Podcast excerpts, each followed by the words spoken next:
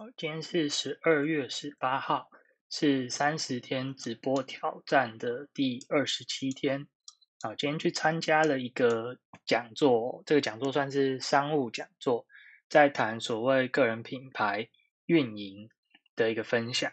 那这个分享的人呢，是一个呃插画家，然后也算是一位讲师，叫做 K 大啊，他的英文名字是这个 K R E N Z。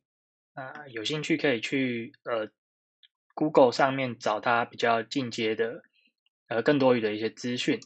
那我就来讲我今天为什么要参加这个讲座，然后我的心得是什么。基本上呢，我可以完全说，我被这个呃画画的呃插画家给圈粉了。然后我被他圈粉的原因呢，我一个工程师，我干嘛去学画画？因为我就是很想要去了解。这个不同领域的人的思维是怎么样？结果我意外的发现，哇，这个老师居然把画画跟艺术对我来说这么抽象的东西讲的超像写程式，然后超有系统，然后超工程，然后我就整个被这个 K 大这个人给圈粉。然后他的年纪也跟我们差不多，大概是呃三三字头这一辈，呃，我不知道有没有到四。反正就是不会是什么五六十岁或六七十岁那那种成功经验，我们都觉得说遥不可及。这个老师对我来说会觉得说，呃，是个可以学习的典范，所以我去他了，去听了这场演讲，然后结果也发现，哇，好可怕哦！原来他今天讲的内容，跟我很多我实际上的行为，真的都被他给设计，然后被他给影响。比如说像我现在。用的这一套新制图的方式来分享我的知识，或是做笔记，然后或者是呃，我像这样子去谈论他的主题，在他今天的演讲当中都有提到。他说他是怎么设计他的用户会有以下这些行为，然后我就是正在做那些行为，所以我整个觉得哇，超佩服的，我居然就这样子被他给设计了，实在是有点吓到。好。那我就忠实呈现我去参加一个讲座，我会怎么样做一个心得的整理哦。啊，就像这样子。首先第一步，我会很也不叫杂乱无章，我会把我脑中有的所有的关键字列下来。比如说，哦，我今天演讲听到了核心价值这四个字，然后这四个字跟什么有关系？然后我听到了哪些东西，我就会把它先列出来。那今天因为时间的关系，大家看到是比较前面的阶段。那后面的下一个阶段就是整理这些树状的分支，怎么说呢？比如说，呃，核心价值跟什么东西有关，然后你就会把它的前后树树枝的源头跟末梢，你会再重新排列一下顺序。这个是第二步做的事情。那我今天有点跳，因为我今天时间不是很够。我的跳是指说，排列完之后呢，我才会再来像这样子录影。去讲说，OK，我今天学到了什么样的东西，什么样的内容，然后自己做一个消化。为什么要这样做呢？因为这样子你留在脑中的东西是最多的。根据所谓的遗忘曲线，你学习任何东西，你一开始听啊的时候都情绪很高昂，然后听完之后呢，呃，过一个钟头可能就忘了百分之二十，然后睡个觉呢，就还忘了百分之八十，然后最后剩下百分之二十。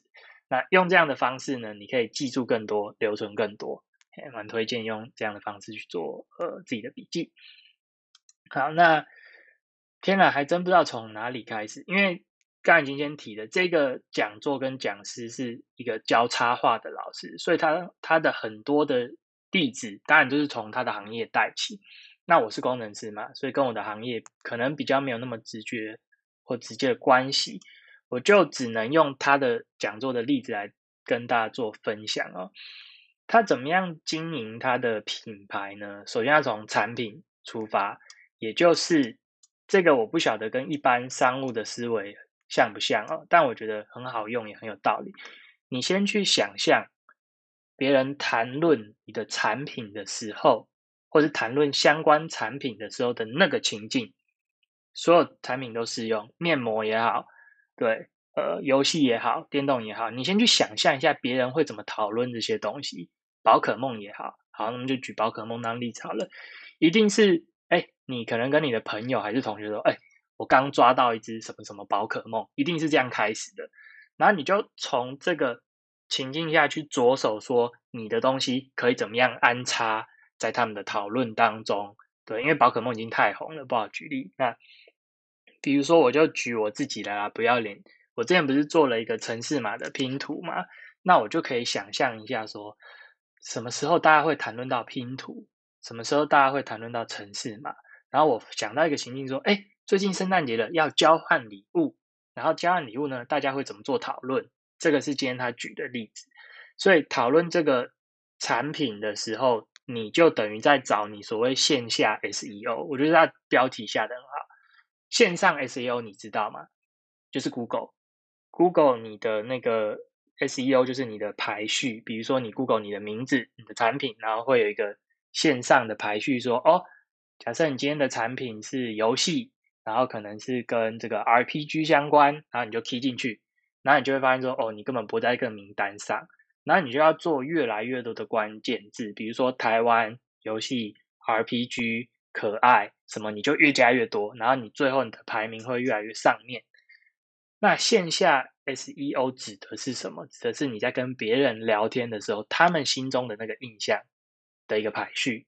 那以我是工程师来说好了，哎，你最近在学什么工具？你最近在学什么语言？大家可能会谈论到某个工程师来说，或是城市设计师来说的语言跟工具，然后我们就去排行啦。比如说，哦，我最近在写什么什么 JavaScript 哦，然后我遇到什么什么问题，这是我讨论的一个情境。那这个线下 SEO 大家就会讨论产品啊，比如说，哎，啊，你用到现在你觉得什么什么什么东西最好用，什么编辑器最好用啊，我就会去推荐啊。比如说，哦，我觉得什么什么什么东西很好用，然后它好用在哪边，它怎么样解决我生活的问题。我觉得这场演讲很厉害，是从这个东西出发哦，蛮多事情会蛮顺畅的。接着你就可以开始去思考说，OK。你的产品的个人品牌能带给别人什么样的一个价值？那这个价值，我今天听下来的心得呢，跟我之前自己有一个心得蛮类似的。你不是你自己讲的，是你从这个场景当中去找到的。然后第二个就是你的核心价值是要从用户的故事上面讨论的情境，就是用户的故事嘛。比如说，哎，我一天当中我的用户的旅程跟故事是什么？这个讲起来太太学术了，讲实际就是什么？就是，哎，我一天我用户的一天的生活是什么？比如说我的用户是工程师，他一天到晚可能都要加班，整天都坐在电脑前面，你就开始有这个故事了。然后有这个，我我我讲的是真实用户的故事哦，你不能瞎掰哦，所以你要去花时间用心去了解。你才会做得出他产品要的东西。然后以今天这个画画老师来讲呢，他是教画画的，所以他就在分析学画画的人真实的痛点是什么。那今天因为呃是听人家的讲座嘛，我不太可能居心民意的去引述所有他的内容，好像也不是那么恰当，因为是花钱去上课的东西，所以我只能讲部分这种重点。比如说，他就观察到了。所谓的这个实体教学呢，画画哦，实体教学有很大的一个问题，就是老师虽然是一对一的指导，但是你每次上完之后，总觉得品质不是很一定，有的时候学到很多，有的时候学到很少，这是个痛点。然后以连锁画画补习班来说，强调的是你上完就可以转职就业，然后月领高薪这件事。那这个用户的痛点就是。他怎么报名补习班的时候讲的跟我最后得到的不一样？你本来说我可以月领月领十万，那为什么我上完之后我还是没有很会画？然后教的老师也觉得很痛苦，就是啊，你都给我给我画虎烂，明明我教的东西没有这样的的用途或价值，你却说我这样的事情，就两边就匹配不起来。好，这个就是上面都在探讨说你怎么找你的呃提供给客户的价值是什么？好，然后。然后这个价钱跟产品怎么设计，今天可能有点跳着讲，但是没关系，就是讲我记得的。好，你有了产品之后，你怎么设计你的价格呢？你看，你刚刚都已经想过你的用户是谁了，应该说你要实际的去了解你的用户是谁了。这个是一个来回的过程，而且你应该有讲过。然后你就要去规划你的产品价格带。一个思考方式是，你可以去设计你的产品价格要占。个用户月薪的多少百分比。比如啦，我今天听到这十趴，但是要依照你的产品去定。比如说你的产品是房子，你是房东好了，你要占使用者月薪的多少？百分之三十吗？百分之五十吗？百分之八十吗？你可以根据用户的情境去想象嘛。哇，一间房租要占我百分之五十的月薪，那我不要活好了。你看，你就是你自己也有感觉嘛。所以去设计这个的时候，就就有很多调整的空间，但是不一定哦。比如说，呃，竹科工程师月薪的百分之二十，跟一般的一般公务员月薪的百分之二十，跟这个还有什么比较高收入的？呃。那呃，算了，随便，反正就是我想要表达的是，不同族群哦，学生好了，学生的打工收入的百分之二十，跟你上班族的百分之二十差很多哎，所以你要针对你的客户去设计这个百分比，这是一个。然后接下来的就是在经营产品上，这蛮贾博士思维的，你的产品线越多，你的维护成本越高，整个就越复杂，越发散。你从以工工程面呢，我们是做软体硬体的来讲，你的呃分支越多，成本越多，测试越难测，这是肯定的。所以收敛产品的项目跟内容蛮重要的，这个从头到尾都会影响到大家。怎么讲呢？呃，头不知道哪边算头，比如说客服好了。你的产品超复杂，你的客服光听懂使用者遇到的问题是什么，他就已经搞不懂了。这就是越越复杂的一个效果。那你的功能越多，越难做测试；功能越多，越越难做维护。所谓的功能，就跟跟你产品的项目也一样，项目越多，越难测试，越难维护，越难克服，什么都越难。那为什么要做这么多呢？其实。就这个可以停下来好好思考的问题。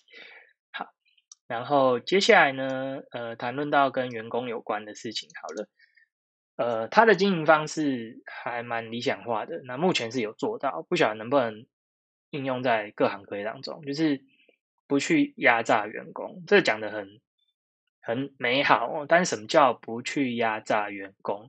就是你跟员工之间是有一个双赢，或者是跟客户。跟使用者一个三赢的局面，那从哪来？绝对是从客户来，呃，从使用者来。上面提了，你有使用者的情境嘛？你要先让使用者买单，要让使用者高兴，然后高兴之后呢，他就会付钱，付钱老板就会高兴，老板高兴之后，怎么让员工高兴呢？很简单，如果员工做的事情有助于让用户高兴，然后员工又可以更轻松。这样的事情为什么不鼓励他，对吧？所以这样的事情就是一个三赢的局面。但是往往在制造业会有一个问题：员工的效率越好，你就派越多工作给他，所以他不会变成一个聪明的员工。我做的越快越好，然后得到越多工作，那我不是傻了？你又不用给我越多的钱嘛？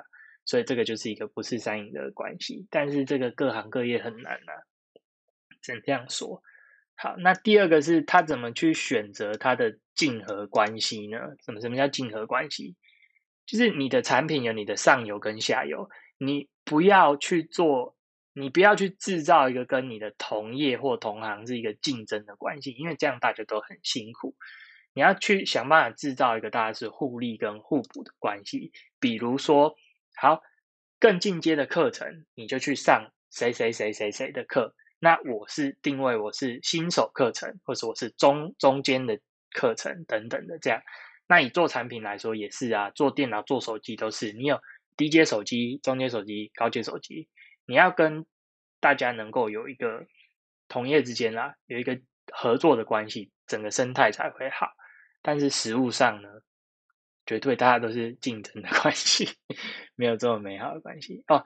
他这边写了一个所谓的跨界跟软实力，在讲的是什么东西呢？就是现在市场那么的纷乱，要怎么走出一条自己的道路呢？尤其是像我想要做个人品牌的人，跨界跟软实力是一个选择。为什么？因为有硬实力的人不太跨界。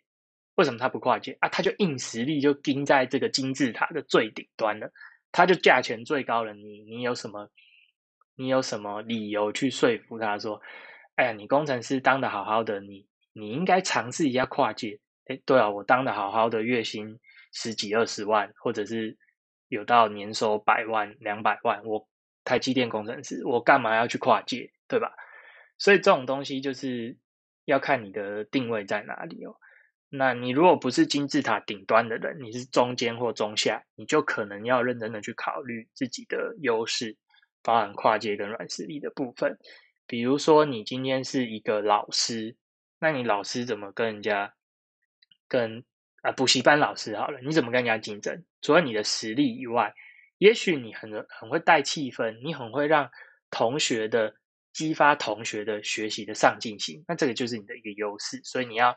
培养你的一些软实力，比如说你很喜欢看动漫哦，那你跟学生就很有话聊，学生就觉得说，哎，这老师是站在我这边的，他对你传输的内容的吸收力就上升，这个是一种呃所谓软实力或是跨界的临时想到的例子哦。好，那至于他怎么去设计他的课程呢？这个我觉得可以参考，因为嗯。每个产品的属性不同，所以设计的周期，所以生命周期也会不同。他这边是呃以教学来讲，因为是要跟人家互动啊，两个月的区间是一个不长不短，然后可以建立呃为革命情感的一个区间。这个心得我也有，但我没有认真的去讲过这件事情哦。比如说我之前有参加过黑客松，就是这样的一个事情。就是所谓的革命情感要怎么建立？你要跟大家有一个共同的目标，共同完成，就可以建立革命情感。为什么我讲两个月差不多？你知道男生当兵新训就是一个月，那你知道男生一一整年有去当兵，最有感情的就是那一个月新训的伙伴，所以。这个例子我自己听的是很有感触，大概一到两个月之间是最适合建立革命情感的一个一个时间轴，再长呢就烦了，相处久了摩擦就多了。好，那这个课程怎么样设计一个英雄之路的曲线？这个是指学习曲线呢，就是你怎么让你的用户或者是你的学生也好，因为他的产品是呃教课，让他有我觉得我好棒，我上了这个。课我变厉害了，这个这个英雄之路的曲线，你不能设计的太难，那你也不能设设计的太简单，这个是需要去设计的。你要让他跨过一个门槛后，你的难度又不能瞬间拉升到我打王的境界，然后打不过他就放弃啊，就是健身就是最好的例子。你不能让他健身去健身房，你就只有第一天打个卡，然后后面就哎不想去了，好累哦，错过一次之后。后面就不跟课了，然后好不容易报了一个八周的八周两个月的课，我只去了前三周，后面一旦放弃了，我就觉得啊，我不是这块料，我没有办法健身。对这个英雄之路的设计很重要。呃，今天主题谈到品牌的运营啊，幸运信物不是幸运，刚又差点讲成一个更尴尬的信物很重要。你的产品怎么样让人家讨论？有个。话题，你要设计你的信物。以宗教来讲，不举别的例子，就宗教了。宗教就是什么？就是各个教派都有他们的信物。我想大家应该心里都有那个形象，不管是天主教、基督教、佛教还是什么教，绝对都有一个特征很强烈的存在，让大家一眼就识别出来。对，所以设计你的产品的信物，是让你的 user 之间可以彼此串联，这个非常的重要。最后是线下聚会，线下聚会在谈论的是什么呢？就是让你真实的去接触跟了解你的用户是谁很重要，而不是只是整天在那边观察后台的数据，说哦，我的使用者是十五到二，呃，不是十五太小，我的使用者是三十到五三十五岁的上班族，然后怎么样？哦，啊，你有一个你自己的想象，因为每个人对三十到三十五的想象不一样嘛，每个人对男生女生。兴趣怎么样的想象也都不一样。如果你只看那个仪表板的话，但是实体的线下聚会，你就可以亲眼看到说，哦，原来我的使用者都是啊，喜欢打扮穿的美美的来参加活动，还是都是不修边幅怎么样怎么样，你就很有感觉了，你就会知道说你的用户的故事是什么。好，今天非常快速的话二十分钟。叭一头拉骨的讲完这些内容。以上呢，今天不 summary，因为没有办法 summary。以上就是今天听呃品牌运营讲座收到的一些呃启发跟一个记录。那今天唯一要 summary 的就是，我之所以分享这个，就是因为我也在经营这个东西，所以我会让大家实际的看，说哦，我怎么样去运用这些知识啊？当然这是未来的事情，也是我最痛苦、最痛苦的事情呢。就是我明后天两天的主题要来想尽办法整理出我自己的品牌，包含我的自我介绍，然后以及我这三十天当中是不是有什么东西能够被当做一个产品？这个我还蛮希望能够挖出这个东西。这就是今天的 summary 了。好，今天第二个 summary 就是我明天要讲我学到的内容嘛，先透露一点哦，我今天。